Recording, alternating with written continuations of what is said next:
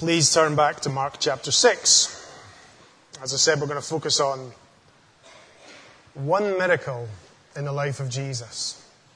One miracle, particularly.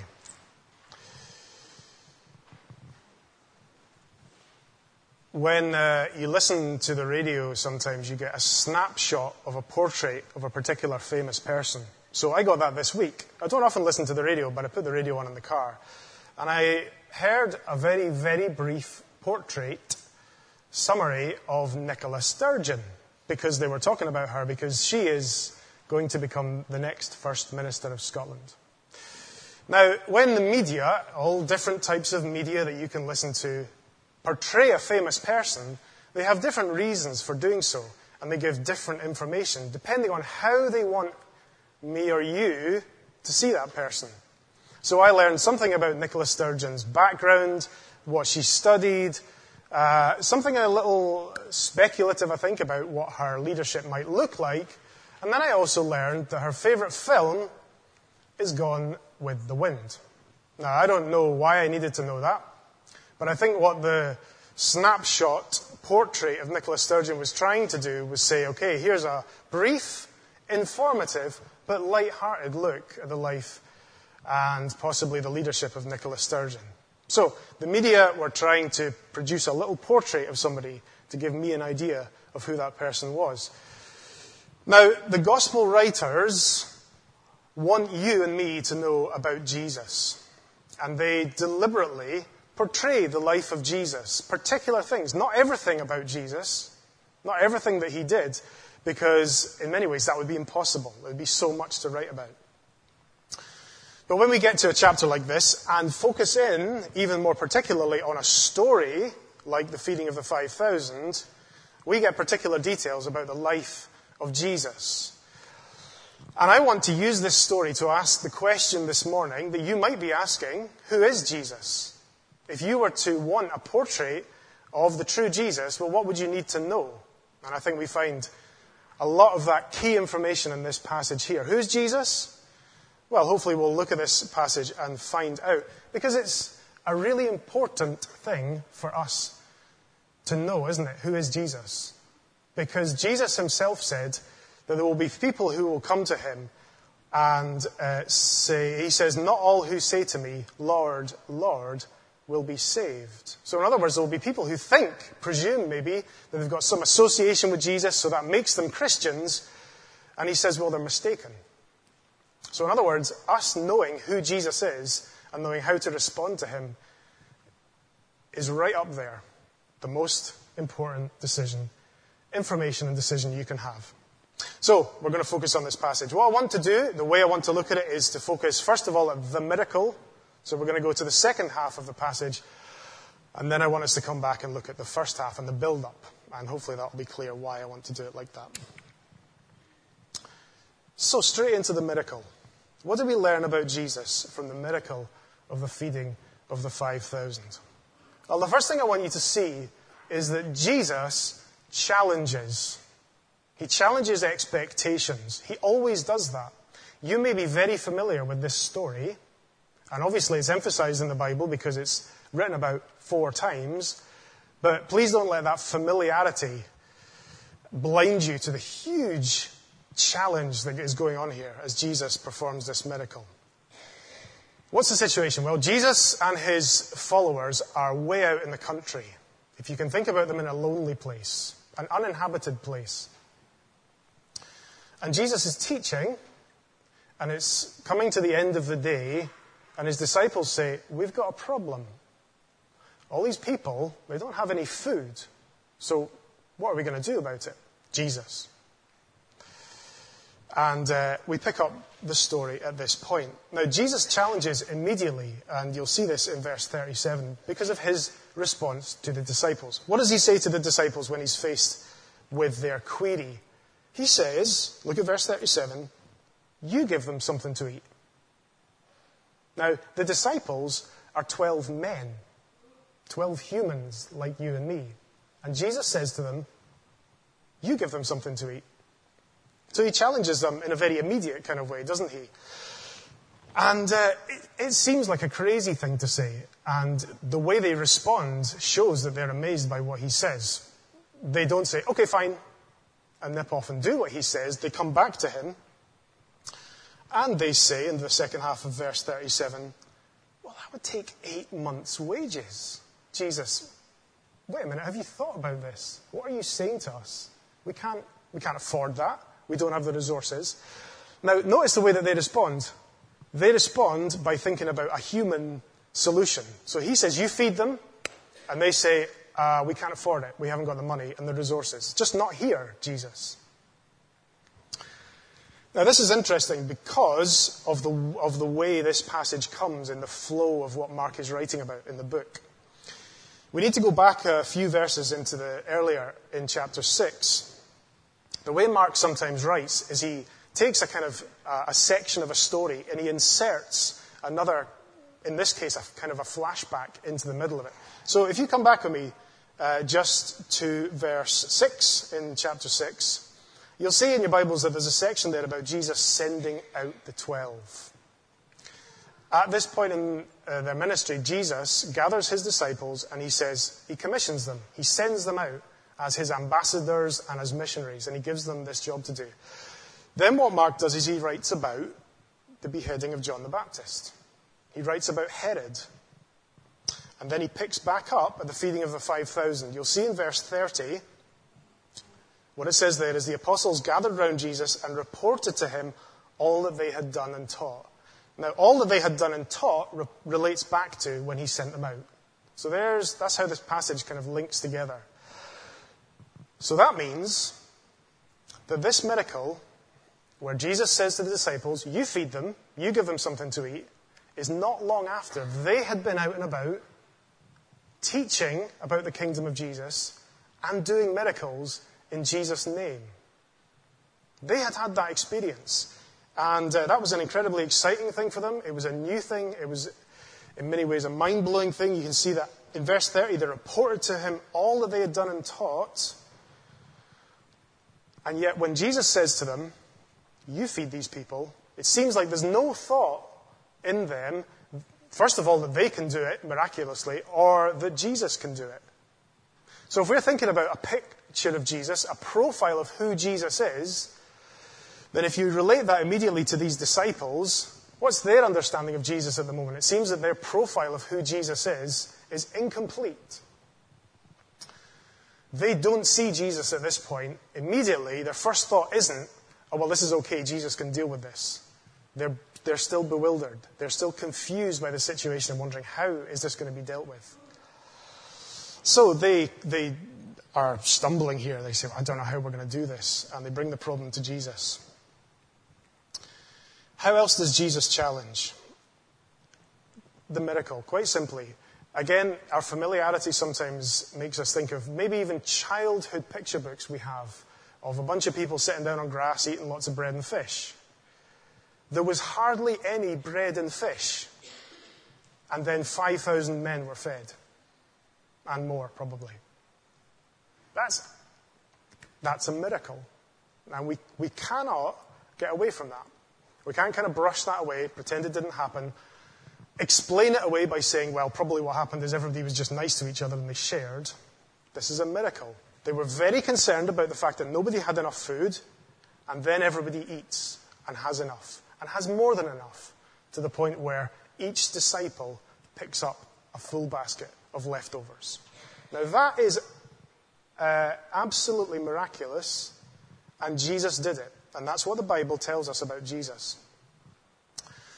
Now, I don't know about you. Maybe you come to the Bible and you're a bit skeptical, and you're still finding out about who God is. And uh, it's difficult for you to accept the whole idea of the miraculous. But if we take the Bible and all its truth and what it says about Jesus as the Son of God, then we're speaking here about somebody who is God and who came from heaven, and as he walks the earth and the shores and the paths of Galilee, he performs miracles because of who he is, because he's the Son of God. And this really shouldn't surprise us. We, we shouldn't really think, well, I believe in God. Maybe there's a God. Maybe I believe in Jesus as a person. But it's unacceptable to say that Jesus did miracles. That's just impossible. That goes against logic. Because the Bible presents God as the creator, which is miraculous. And there's something about a clue as to who Jesus is here. When we see Jesus performing a miracle like this, it should really start to point us to who he is, the power that he has behind him, and the supernatural event that takes place here. So we're confronted with this big picture of who Jesus is and the potential that he has to do this. Incredible thing. In uh, John chapter 1, I'm just going to read one verse from John chapter 1. This reminds us and it points us to something of the power that is in Jesus. In John chapter 1, it says, In the beginning was the Word, which is another name for Jesus. So it focuses us immediately on Jesus. And then it says this about him through him, all things were made. All things were made through Jesus, who was integrally involved in the process of creation. And so we see something of who he is, who this person is that is being presented to us, and the power. But even see the pattern that Jesus uh, outlines here for us. Because Jesus is living at this point as one who has work to do, but yet he lives in such close relation to God the Father, supported by the Holy Spirit. You'll see that when Jesus takes the bread, and he tells them to organize the people and make them sit down in groups. Good way of organizing all the people, making sure things went smoothly. And it says in verse 40 when he took the five loaves and the two fish, and he looked up to heaven and gave thanks and broke it. So he looked to heaven, to God the Father, and uh, recognized him. In many ways, this is just the pattern of what, a, as it were, a male head of family would have done in giving thanks at a meal. But I want to come back to this in a minute. Jesus is so conscious of his connection to God the Father and the way Mark often portrays him in prayer, relying on God. So Jesus challenges these people. Uh, he challenges the disciples by asking them this question. He challenges everybody and us by this miracle and the power that he is able to show here. And uh, this also links back, and it really, if you think about the people who witnessed this, in their culture, uh, many of them steeped in the Old Testament and the stories of what God did in the Old Testament and how he worked amongst his people. Uh, this should really have triggered something in their collective memory in the way that they thought about who God was and what he was like. So, a man providing for hungry, needy people in the wilderness should take them back to, and it can take us back to, as I look up a verse just in Numbers, with Moses, the leader of the Israelites, God's people. And Moses had a crisis because he had a group of people that he was leading and he didn't have enough food. And in Numbers chapter 11, let me just read in verse 21. Moses said, Here I am among 600,000 men on foot, and you say, I'll give them meat to eat for a whole month, speaking to God. Would they have enough if flocks and herds were slaughtered for them? Would they have enough if all the fish of the sea were caught for them? Moses can't quite handle the challenge here. The Lord answered Moses, Is the Lord's arm, kind of like a symbol of his power or his ability, is the Lord's arm too short? You will now see whether or not what I say will come true for you. God provided for his people when they were in need. There were situations in the Old Testament where the people had nothing. They were starving, and God provided for them. And here we see the Son of God, Jesus Christ, come. And this miracle that he does and the power that he exhibits should be pointing them to see the identity of who he is. The one who has the power to do this, the one who will superabundantly provide for his people, who is absolutely able to provide for his people when they need. So that's, that's in a really kind of physical, material way, isn't it? This is all about the fact that people were hungry and Jesus provided for their hunger so that they were full up. They had everything that they needed at that point in time. I want to just say two things summarizing this miracle, this, this kind of startling big picture of Jesus. First of all, just to re emphasize the fact that he has power over the elements. Again, taking this miracle in the flow of all that Mark is writing about. Shortly before this, uh, he's written about Jesus healing. He's written in Mark chapter 4 about Jesus calming the storm. And he's also written about, in Mark chapter 5, a man called Jairus, whose daughter was very sick and who Jesus raised and healed. Jesus has power over the elements. Jesus has power over life. Can you imagine that? Jesus has power in Mark chapter 6 over bread and fish to multiply it so that everybody has enough. And I read the rest of chapter 6 because, again, Jesus walks on the water. Who can do that? Who is able to do that? And calm the storm. The disciples even say, even when he gets in the boat, they're just amazed. Who is this? Who on earth is this? And how can he do this? So we're being shown here, very deliberately, the power that Jesus has. But of course, this miracle, Jesus breaking the bread, the food, and providing for the people, we have to see that that points forward to a bigger truth. So Jesus didn't just come so that he could provide bread for people or so that he could heal the sick. He didn't just come to do that. He came so that he might give life, spiritual life. He can provide bread for everybody that needs it, but he is the one who came to give of himself, and that's where this gospel is going. If you, if you read the gospels, they all point forward to Jesus giving his life. So that he's saying, I give of myself so that you might have life, so that all your sins might be forgiven as you trust in me. And that's what this is in many ways pointing us forward to. Jesus said of himself, I am the bread of life. Come to me that you might have live, life, that you might live.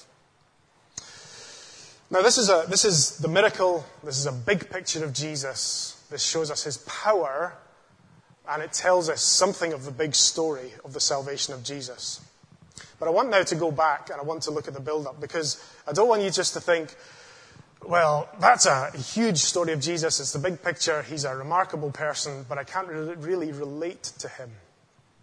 There's two things I want us to see very importantly, just as we go back into the build up to this miracle in the first part of the story. The first thing I want you to see is that Jesus himself, with all his power, having come from heaven, with this great mission, Jesus relates to ordinary people, like the disciples and like me and you. He relates to them, he thinks about them, he knows them, he knows their needs, and we see that from verse uh, 30 to 31. What are they doing in this remote place? The miracle takes place in an uninhabited place. What are they doing there in the first place? Well, remember that uh, I said that this linked back to the fact that he'd sent out the 12 on, as it were, a mission trip. They were incredibly busy. They had all these new experiences. And as they come back and report to him, you'll see in verse 31, because so many people were coming and going that they did not even have a chance to eat, he said to them, Come with me. Let's get out here for a time. Let's go away. He knows that they may well be tired. He knows that they may well be overtaken by all the events. And he also knows something of the pressure of the crowd that are forming around about them at this time and all the kind of fervor.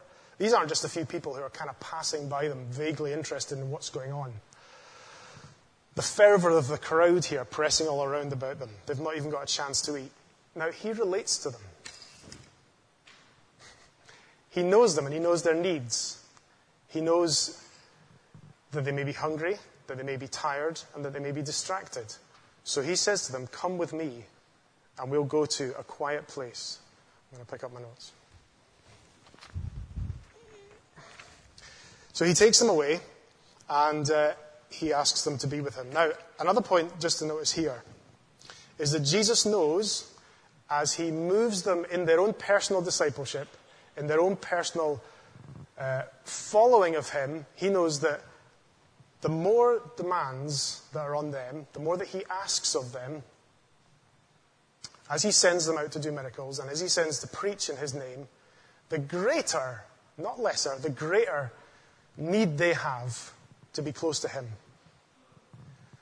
So that means that as Jesus asks his people to follow him and to walk with him, to obey him and to serve him, to speak of him and to witness to the world, Christian life, as we go out in Christian life, with all these different aspects of what that means, more time we need to spend with Jesus himself. So Jesus is saying, Come with me. He doesn't say, I'll oh, just go off on holiday, as important as holidays are. He says, Come with me.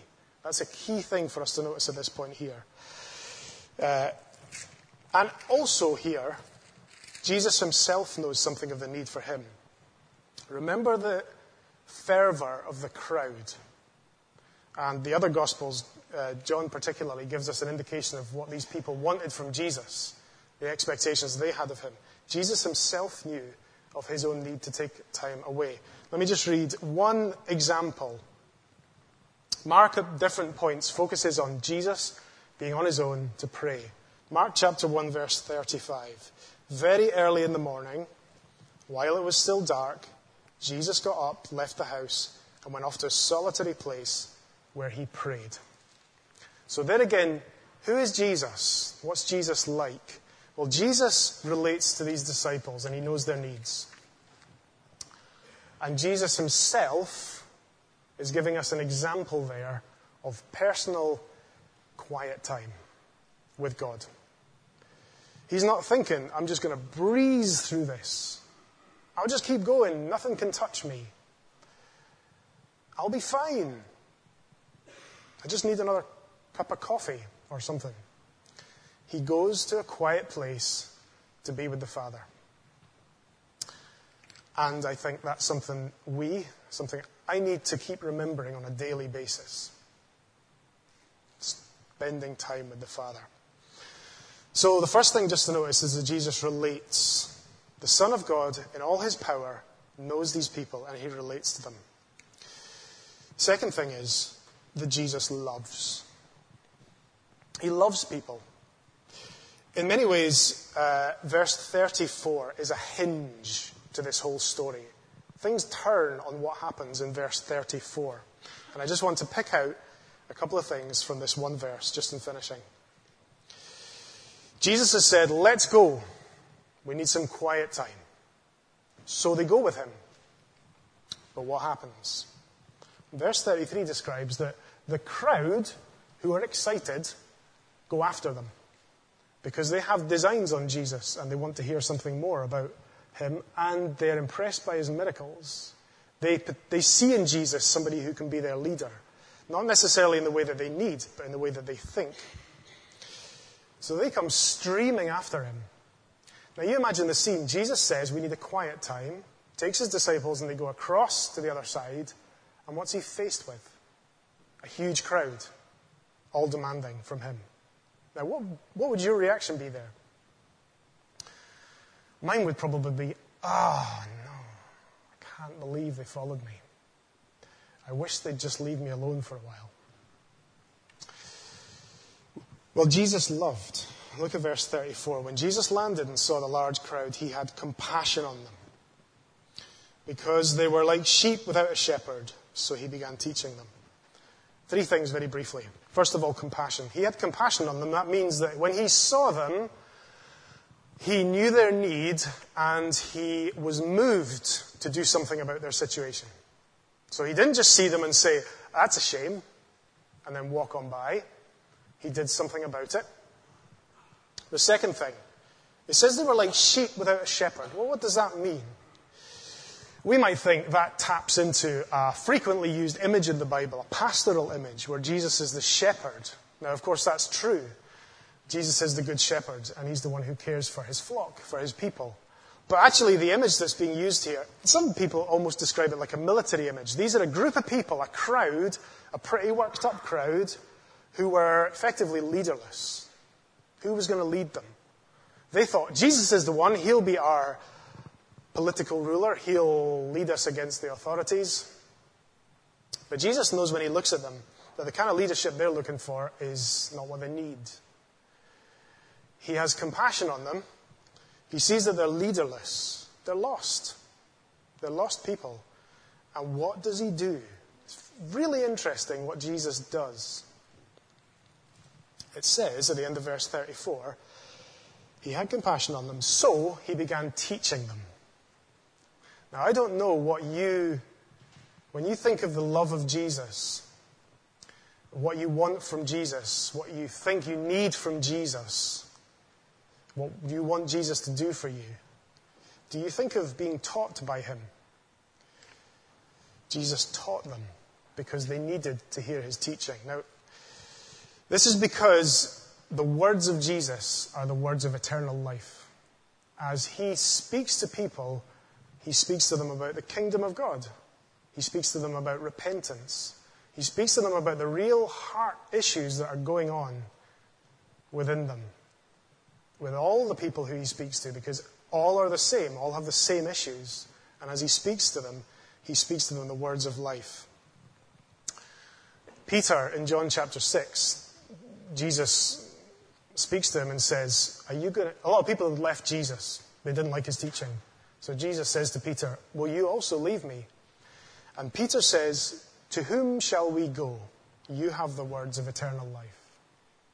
So Peter recognized at that point in time not just that Jesus was a miracle worker, not just that he was charismatic or interesting, but the words that he spoke, the teaching that he brought to them, were the words of eternal life. Jesus spoke to people of their need, of their spiritual need, of the need that they had to be reconciled, to be brought back into fellowship with God. And as people heard those words and listened to them and responded, then they knew life. They knew life, eternal life.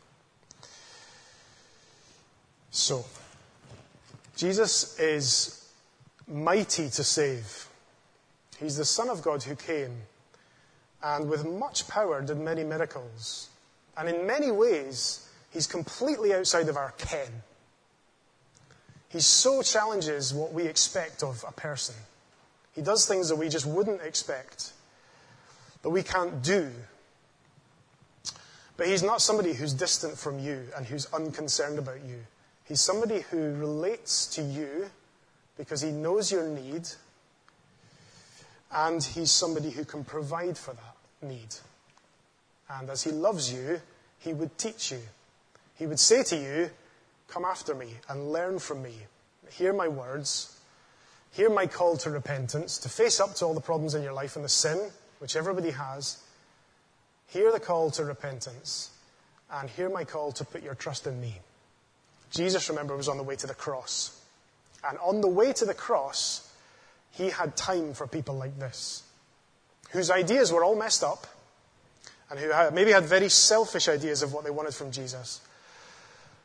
But he had time for them because he had compassion on them, and he drew them to himself. Now, that's for us to learn from as well. Jesus is still the one who did these miracles. He is the powerful one. He is the Son of God, and he is now enthroned in heaven. And he is the one who relates to us, and he knows us. And he is the one who loves, because he has given his life for us. And so he is the one that we are to trust in. That is what this miracle speaks of. So when you think of who is Jesus, he's the one who is powerful, and he's the one who cares and who loves. So he is the one that it is good for us to go to. Amen. Let me just pray. Lord Jesus, enthroned in power in heaven, we praise you now. And we ask that you would help us lift our eyes to you, to see you for who you really are. Forgive us, we pray, when we maybe sometimes deliberately ignore you even though we might have been brought up hearing about you. It's easier just to not think about you or not worry about you. Forgive us for when we deliberately go against you. Help us instead, Lord, to see the way that the gospel shows how amazing you are and how you meet our needs. Help us to have the right idea of who you are and to follow you. Amen.